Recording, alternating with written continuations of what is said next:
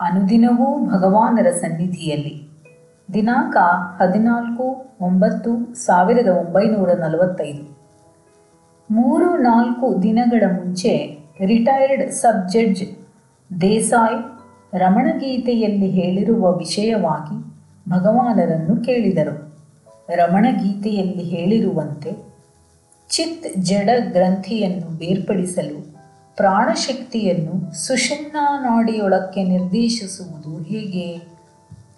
ಭಗವಾನ್, ನಾನು ಯಾರು ಎಂದು ವಿಚಾರ ಮಾಡುವುದರಿಂದ. ಕುಂಡಲಿಯನ್ನು ಎಚ್ಚರಿಸಿ ಸುಷುಮ್ನ ನಾಡಿಯೊಳಗೆ ಸಂಯೋಜಿಸುವುದೇ ಯೋಗಿಯ ನಿಶ್ಚಿತವಾದ ಗುರಿಯಾಗಿರಬಹುದು. ಜ್ಞಾನಿಯ ಲಕ್ಷ್ಯವು ಅದಾಗಿಲ್ಲದಿರಬಹುದು. ಆದರೆ ಇಬ್ಬರೂ ಪ್ರಾಣಶಕ್ತಿಯನ್ನು ಸುಷುಮ್ನಾ ನಾಡಿಯೊಳಗೆ ಸಂಯೋಜಿಸಿ ಚಿತ್ ಜಡ ಗ್ರಂಥಿಯನ್ನು ಬೇರ್ಪಡಿಸುವುದನ್ನೇ ಸಾಧಿಸುತ್ತಾನೆ ಕುಂಡಲಿನಿ ಎನ್ನುವುದು ಆತ್ಮ ಅಥವಾ ಆತ್ಮಶಕ್ತಿಯ ಇನ್ನೊಂದು ಹೆಸರಷ್ಟೇ. ಅದರ ವಿಷಯವಾಗಿ ಮಾತನಾಡುವಾಗ ಅದು ನಮ್ಮ ದೇಹದೊಳಗಿರುವುದಾಗಿ ಭಾವಿಸುತ್ತೇವೆ.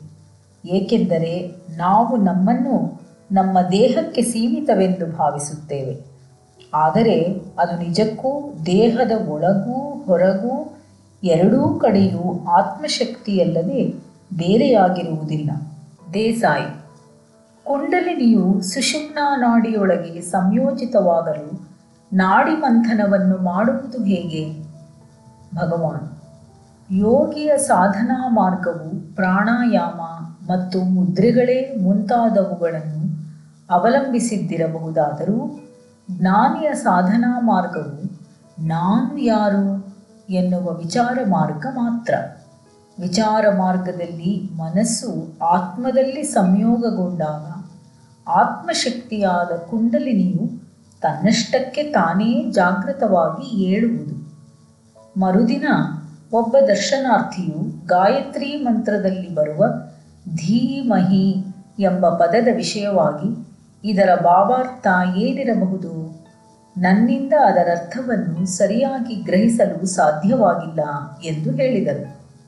ಭಗವಾನ್, ಆ ಪದದರ್ಥವು ಅಕ್ಷರಶಃ ನಾವು ಧ್ಯಾನಿಸುತ್ತೇವೆ ಎಂದಾದರೂ ಅಹಂ ಅನ್ನು ಆತ್ಮದಲ್ಲಿ ಸಂಯೋಜಿಸು ಎಂಬುದಷ್ಟೇ ಅದರ ಅರ್ಥ. ದರ್ಶನಾರ್ಥಿ, ತತ್ ಅಥವಾ ಆತ್ಮ ಎಂಬುದರ ಭಾವಾರ್ಥದ ಪರಿಕಲ್ಪನೆ ನನಗಾಗುತ್ತಿಲ್ಲ. ಅಂದ ಮೇಲೆ ಅಹಮ್ಮನ್ನು ತತ್ನಲ್ಲಿ ಸಂಯೋಜಿಸುವುದು ಹೇಗೆ? ಭಗವಾನ್, ನಿನಗೆ ಗೊತ್ತಿಲ್ಲದ ತತ್ ಪದದ ಅರ್ಥದ ಪರಿಕಲ್ಪನೆಯ ಬಗ್ಗೆ ತಲೆಯನ್ನೇಕೆ ಕೆಡಿಸಿಕೊಳ್ಳುತ್ತಿ? ನಿನಗೆ ಗೊತ್ತಿರುವ ನಾನುವಿನ ಬಗ್ಗೆ ಅದೇನೆಂಬುದನ್ನು ಅದೆಲ್ಲಿಂದ ಉಗಮಿಸುವುದೆಂಬುದನ್ನು ತಿಳಿದುಕೊಳ್ಳಲು ಪ್ರಯತ್ನಿಸು. ಅಷ್ಟು ಸಾಕು. ದಿನಾಂಕ ಹದಿನಾರು ಒಂಬತ್ತು ಸಾವಿರದ ಒಂಬೈನೂರ ನಲವತ್ತೈದು ಮಧ್ಯಾಹ್ನ. ದರ್ಶನಾರ್ಥಿ. ಆಧ್ಯಾತ್ಮ ಮಾರ್ಗದಲ್ಲಿ ತೀರ ಹೊಸಬನಾದವನೊಬ್ಬನು ಮಾಡಬೇಕಾದದ್ದೇನು? ಭಗವಾನ್, ನೀವು ಈ ಪ್ರಶ್ನೆ ಮಾಡಿರುವುದರಿಂದಲೇ ನೀವು ಏನು ಮಾಡಬೇಕೆಂದು ನಿಮಗೆ ತಿಳಿದಿದೆ ಎಂದು ಗೊತ್ತಾಗುತ್ತದೆ.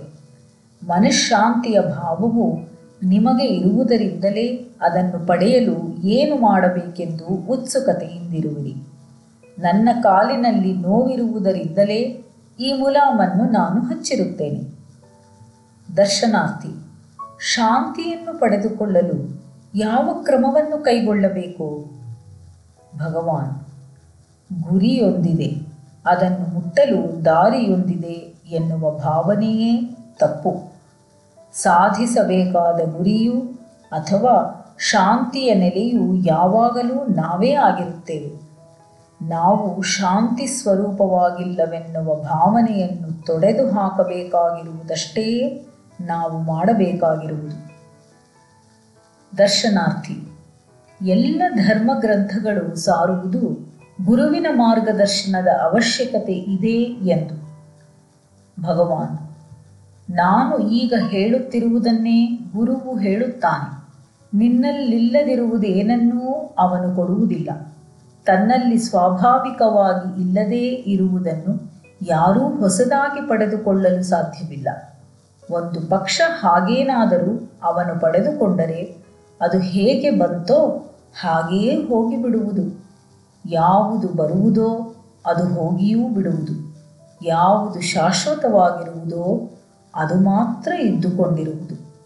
ನಿನ್ನಲ್ಲಿ ಇಲ್ಲದೇ ಇರುವ ಯಾವುದನ್ನೂ ಗುರುವು ಹೊಸತಾಗಿ ಕೊಡಲಾರ ನಮಗೆ ಆತ್ಮಜ್ಞಾನವಾಗಿಲ್ಲವೆಂಬ ಭಾವನೆಯ ನಿರ್ಮೂಲವನ್ನಷ್ಟೇ ನಾವು ಮಾಡಬೇಕಾಗಿರುವುದು. ನಾವು ಎಂದೆಂದೂ ಆತ್ಮವೇ ಆಗಿರುತ್ತೇವೆ.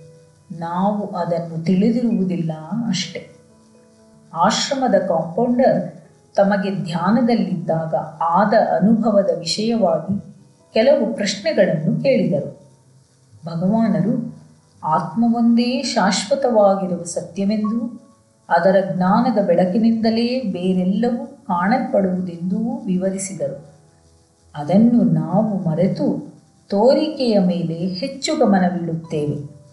ಈ ಹಜಾರದಲ್ಲಿ ಜನರು ಇರುವಾಗಲೂ ಮತ್ತು ಇಲ್ಲದಿರುವಾಗಲೂ ರಂಗಸ್ಥಳದ ಮೇಲೆ ನಟರು ನಟಿಸುತ್ತಿರುವಾಗಲೂ ಮತ್ತು ನಟಿಸದೇ ಇರುವಾಗಲೂ ಹಜಾರದ ದೀಪ ಉರಿಯುತ್ತದೆ.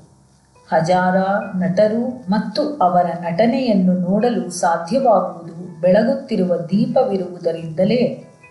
ದೀಪದ ಬೆಳಕಿನಿಂದ ಕಾಣಲ್ಪಟ್ಟ ದೃಶ್ಯಗಳನ್ನು ನೋಡುವುದರಲ್ಲಿ ಎಷ್ಟು ತಲ್ಲೀನನಾಗಿರುತ್ತೇವೆಂದರೆ ದೀಪದ ಕಡೆಗೆ ನಮ್ಮ ಗಮನವಿರುವುದೇ ಇಲ್ಲ.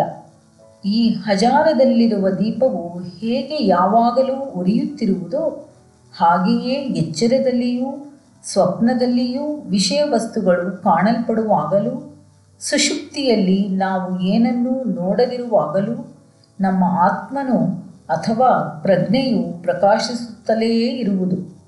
ಮಾಡಬೇಕಾದದ್ದಿಷ್ಟೆ. ನಮ್ಮ ಏಕಾಗ್ರತೆಯು ದ್ರಷ್ಟನ ಮೇಲಿರಬೇಕೇ ಹೊರತು ದೃಶ್ಯಗಳ ಮೇಲಲ್ಲ. ವಸ್ತುಗಳ ಮೇಲಲ್ಲ ಆದರೆ ವಸ್ತುಗಳನ್ನು ಕಾಣುವಂತೆ ಮಾಡುವ ಬೆಳಕಿನ ಮೇಲೆ.